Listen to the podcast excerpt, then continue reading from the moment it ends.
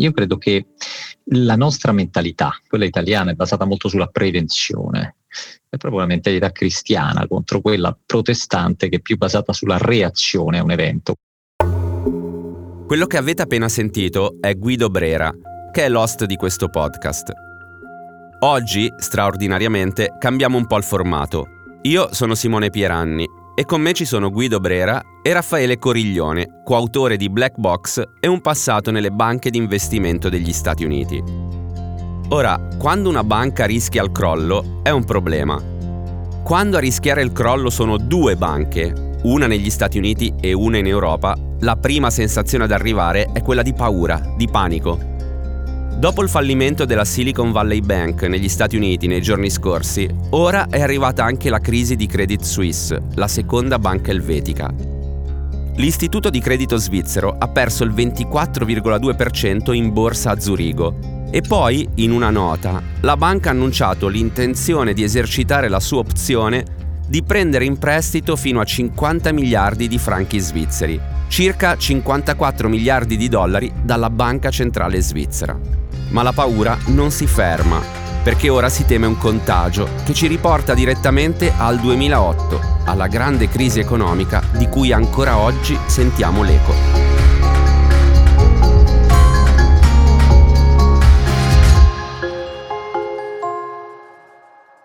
Per capirci qualcosa, cominciamo da Raffaele. Raffaele, ci spieghi nel modo più semplice possibile che cosa è successo? Sì, allora mm, inizio così. Vi ricordate il film Mary Poppins? L'abbiamo visto tutti da bambini, no? Allora, una scena chiave del film è eh, quando i due bambini avvicinati a Mary Poppins che sta dando da mangiare a, de- a degli uccellini, eh, lei gli chiede di andare a comprare del mangime perché eh, loro hanno praticamente un paio di centesimi. A quel punto eh, arriva il padre che li porta dentro la banca e gli dice no, questi soldi li dovete depositare qui e loro iniziano a protestare perché dicono no, li vogliamo dare a Mary Poppins per, per, uh, per, per dar da mangiare agli uccellini. A quel punto che cosa succede? Il, arriva il vecchio banchiere che li convince, dice ma no, ma voi dovete darli a noi così diventate azionisti di, di, di, eh, di ferrovie di altre società. No? E i bambini alla fine eh, gli danno questi soldi. Poi si ribellano e dite no, ridatemi i soldi, ridatemi i soldi. Li sentono tutti all'interno della banca e tutti vanno a, a, a, richiedere i soldi, i depositi che hanno all'interno della banca e la banca deve chiudere. Questa di Mary Poppins è una grande metafora di quello che è successo in questo momento no, nel sistema bancario, perché, perché banca, le banche si fondano sulla fiducia, perché io che deposito i soldi so esattamente che la banca li reinveste da qualche altra parte, no? però mi fido di come la banca reinvestirà questi soldi. Ora, quello che è successo con la Silicon Valley Bank è che da un po' di tempo giravano voci che la banca aveva dei problemi con gli investimenti che aveva fatto e eh, i depositanti iniziavano a preoccuparsi fino a che diciamo, questi scricchioli non sono diventati dei veri e propri boati e alla fine stata, ci sono stati questi ritiri in massa dei depositi che hanno provocato il fallimento. No? Quindi il fallimento non è tanto legato alle, eh, ai cattivi investimenti, ma al, al, fatto che i depositanti sono corsi in massa a ritirare questi depositi e la banca era costretta quindi a, mh, mm, a vendere gli asset che aveva in perdita. Ora, è chiaro che eh, la situazione è, è, è, molto più complessa e ci sono molte cose da, da raccontare, però eh, diciamo in, in sintesi questo è quello che è successo. Ora, nel problema specifico della Silicon Valley Bank, c'era una situazione assolutamente assurda, ossia la banca era una banca di un ecosistema industriale che era quella delle start-up tecnologiche, quindi aveva una clientela assolutamente non diversificata e soprattutto una clientela che probabilmente si conosceva no, fra loro e quindi un, un pro, il problema che aveva la banca è esploso proprio perché il, diciamo, i, i, dialoghi fra i depositanti sono aumentati e quindi si è creata una sorta di, una sorta di panico e di corsa agli sportelli, che poi chiaramente sono sportelli virtuali perché nessuno è corso fisicamente, ma i soldi venivano ritirati con un, con un click.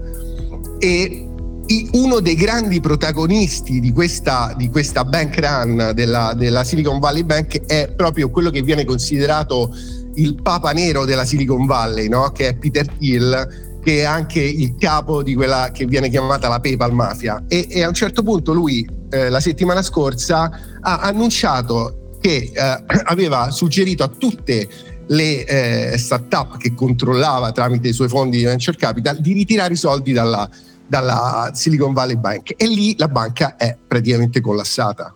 E Credit Suisse come ha funzionato? Lo stesso meccanismo? No, allora Credit Suisse è una banca che è in, diciamo, ha dei problemi da anni eh, e eh, quello che è successo è che all'interno di questa grande mancanza di fiducia verso il sistema bancario, chiaramente il faro si è subito acceso sull'anello debole europeo che la Credit Suisse, però Qui stiamo parlando di una banca che praticamente ha, ha, è entrata in quasi tutti gli scandali degli ultimi vent'anni, degli scandali bancari, quindi eh, la, la, banca era già in grande difficoltà. È chiaro, eh, nel momento in cui il, tutto il mondo ha iniziato a parlare di, diciamo, di fragilità finanziaria del settore bancario, la, la, quella che è stata subito attaccata in Europa è stata la Credit Suisse, però eh, non c'è nessun tipo di correlazione fra i due eventi, sono due eventi assolutamente separati eh, che hanno un, un, filo rosso in comune che è quello proprio della, della mancanza di fiducia verso un, non il sistema bancario ma verso quelle banche. È chiaro, nel momento in cui poi il contagio si espande eh, diventa il grande pericolo perché se il, la, la, sfiducia a, arriva a tutto il sistema bancario a quel punto veramente c'è un, c'è un rischio eh, globale enorme. Ok, Guido, proviamo un attimo ad ampliare il campo. Siamo partiti da Mary Poppins in realtà, ma partiamo no, dagli Stati Uniti, dalla Silicon Valley Bank e siamo arrivati in Europa eh, col Credit Suisse. E in tutto questo ci chiediamo anche un po' che cosa potrà accadere in Italia. Ci fai un quadro della situazione in questo senso, per favore?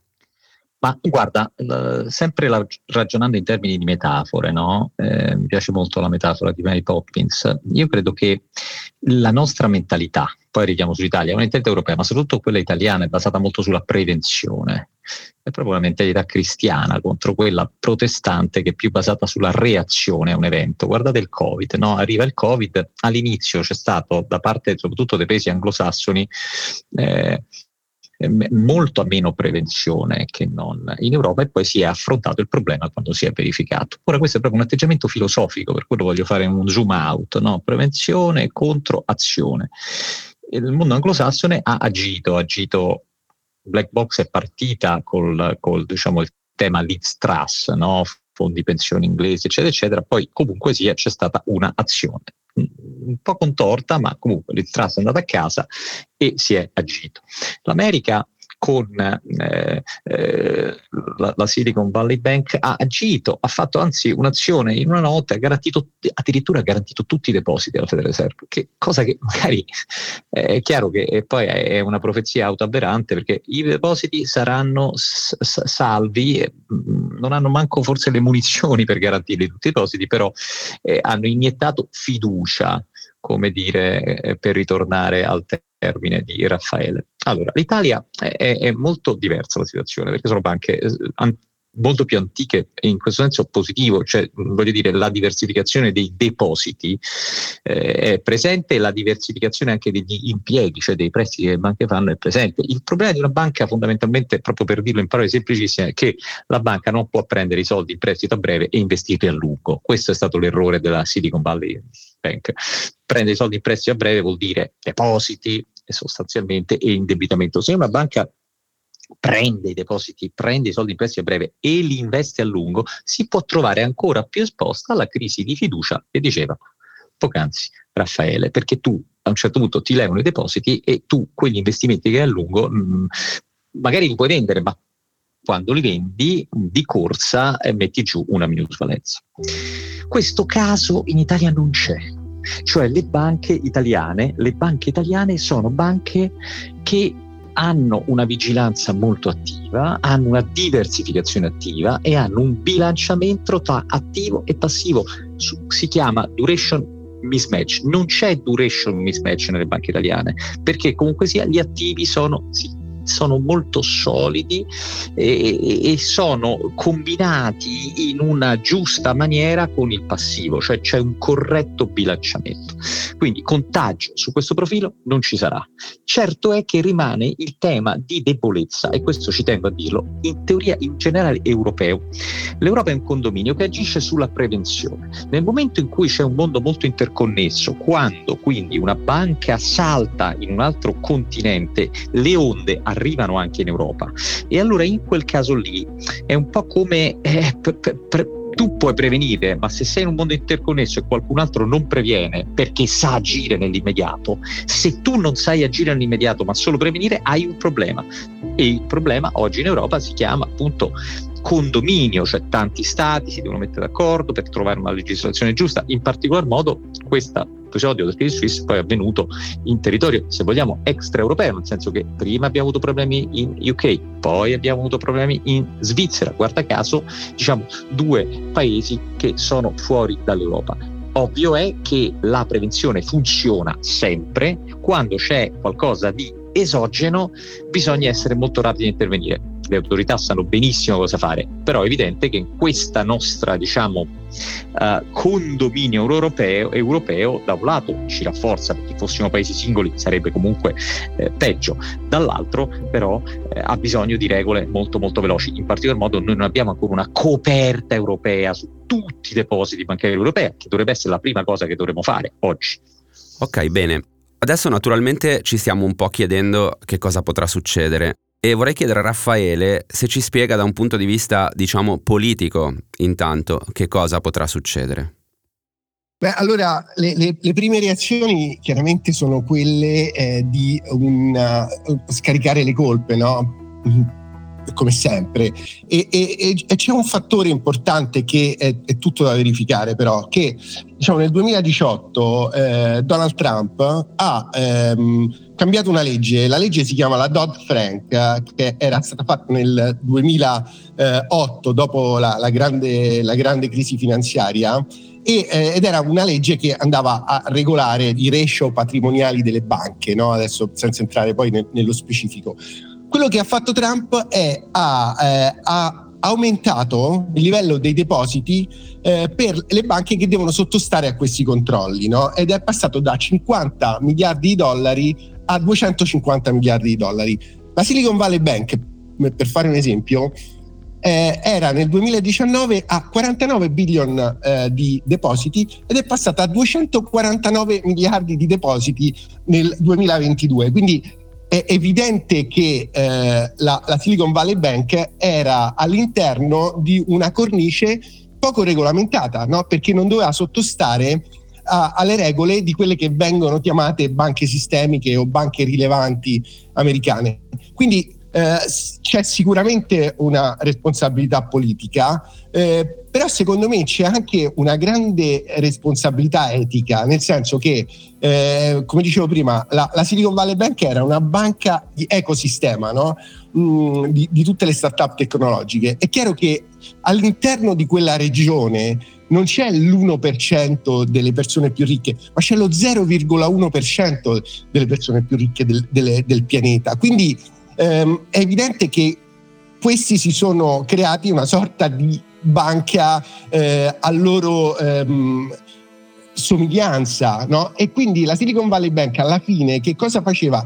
Erogava dei servizi molto specifici per quel tipo di industria. Quindi eh, è, è chiaro che può essere anche considerata come una grande crisi eh, spinta dai depositanti più che eh, dalla eh, cattiva gestione degli asset, perché comunque se eh, non fossero stati così concentrati e così uniti, probabilmente la crisi non ci sarebbe stata. Quindi ritornando a, a bomba, io ricordo benissimo il 2010 quando partì ehm, Occupy Wall Street e mh, la, la, grande enfasi sulla eh, socializzazione delle perdite e la privatizzazione dei profitti beh, secondo me torniamo in quel tipo di eh, cornice, in quel tipo di frame dove eh, molti mm, si arrabbieranno molto per questo fatto, perché alla fine si tratta sempre di questo, cioè se una persona perde la casa perché i tassi vanno al 7%, va bene, se, eh, se salta una banca perché i tassi salgono, allora interviene lo Stato e salva tutti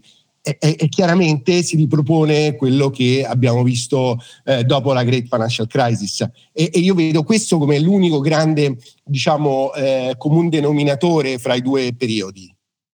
Ecco, a proposito di ipotesi di salvataggio, comunque di interventi esterni, Guido, ti vorrei chiedere se ci spieghi da un, una questione un po' più tecnica e se ci racconti qual è il ruolo delle banche centrali e come possono operare, ad esempio, in questi casi per evitare contagi e tranquillizzare i mercati, eh, sempre che sia possibile farlo, naturalmente.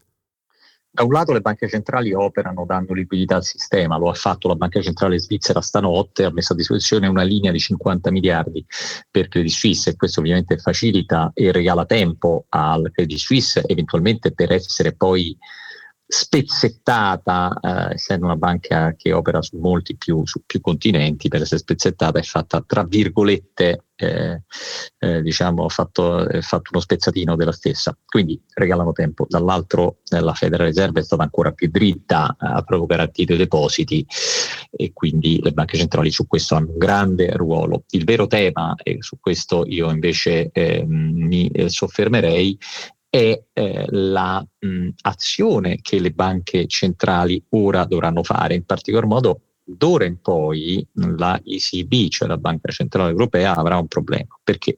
Perché se non alzerà i tassi per contrastare l'inflazione, il mercato lo leggerà come una forma di grande debolezza. Come dire, vedi, le banche centrali eh, sono talmente tanto preoccupate che non alzano i tassi per contrastare l'inflazione. Vuol dire che la situazione è molto, molto pericolosa. D'altro canto, ricordiamo tutti quando Trichet alzò i tassi nel 2003, pre-crisi eh, degli stati, e poi quello innescò a catena una serie di reazioni perché quella restrizione monetaria eh, pesò sul sistema. Allora, quello che la Banca Centrale oggi eh, farà e, e, nei prossimi mesi, non è importante quello che farà oggi, ma nei prossimi mesi sarà un lavoro di grande complessità, perché come fanno forse sbagliano, bisogna scegliere il male minore. Eh, il paziente, tra virgolette, è fragile e non può essere curato. La cura quindi per l'inflazione, che è il primo mandato importante delle banche centrali, oggi può subire degli arresti. Dall'altro canto però si potrebbe anche dire che la cura dell'inflazione in realtà già c'è stata. Perché c'è stata? Perché comunque sia questo eh, momento di mercato così complesso eh, porta le banche ad avere più difficoltà a finanziarsi, le porterà più prudenti ad erogare credito e quindi quel credito in meno che verrà erogato dalle banche avrà un effetto restrittivo sulla crescita e sull'inflazione. Insomma, la situazione è davvero complessa, ma eh, su una cosa siamo sicuri, che le banche rappresentano un patto tra cittadino e Stato. Eh, verranno salvate, nessuno mm, si sogni di pensare che ci siano dei problemi sui depositi. Il tema vero sarà come arrivare nel modo eh, meno dannoso possibile eh, a, a, rassicurare eh, eh, tutti quei signori che stanno alla banca mentre i bambini di Mary Poppins re- reclamano i soldi. Per chiudere, Raffaele, un'ultima domanda con risposta secca e rapida. Che cosa dobbiamo guardare per capire che cosa potrebbe succedere? E ti chiedo che cosa dobbiamo guardare nel senso di un soggetto, eh, un operatore o anche semplicemente se ci suggerisci un libro o un film da guardare in merito. Ah, innanzitutto volevo raccontarvi un aneddoto che è ehm, tragico, cioè più che altro è una farsa questa. Eh, prima ho nominato una legge, no? la legge Dodd-Frank è stata fatta nel, nel 2008 dopo la crisi, no? è stata fatta da Obama. Um, allora, nelle, nei, nei, nei, fallimenti non è fallita solo la Silicon Valley Bank, è fallita anche una banca che si chiamava Signature Bank, sempre nella Valley, no? quindi sempre stesso ecosistema, eccetera, eccetera. All'interno del board della Signature Bank c'era Frank, uno dei due che ha scritto la legge Dodd-Frank. E, e, e, secondo me questo è l'emblema un po' di, di, di, quello che succede un po' nel mondo, no? queste porte girevoli dove uno scrive una legge mh, mm, e poi va, va nel board del, della, di una banca eh, e quella legge non viene, no, non viene neanche attuata e, e, lui rappresenta una sorta di scudo eh, della banca perché, che usa diciamo, il board come un... Ehm, una certificazione di, di qualità, no? E, e, questo 82 anni, Frank, dice, eh sì, io sono, eh, mi servivano dei soldi e dovevo lavorare ed è stato pagato 2 milioni di dollari per stare nel board del, della Signature Bank. Questo è un piccolo episodio che è uscito l'articolo, un articolo sul, sul Financial Times che volevo raccontarvi. Per quanto riguarda il film, io dico questo, il, no, non c'è un film da vedere, ma c'è un film che sarà fatto perché eh, come Adam McKay ci ha raccontato in modo magistrale ehm, la crisi del 2008, ne faranno un altro e sicuramente uh, un, un film sulla Silicon Valley Bank sarà fatto a breve perché è una storia di cui ancora non sappiamo molti dettagli, ma che sicuramente avrà una, una forza narrativa incredibile. Quindi ehm, il film che consiglio è il film che uscirà. Ecco. Tra l'avere paura e non fare nulla e usare tutte le armi per combattere l'inflazione, la Banca Centrale Europea ha scelto di non cambiare rotta e quindi ha aumentato i tassi come si attendeva al mercato di 50 punti base. Vedremo come andrà a finire, Ringrazio Guido Brera e Raffaele Coriglione e alla prossima puntata di Black Box.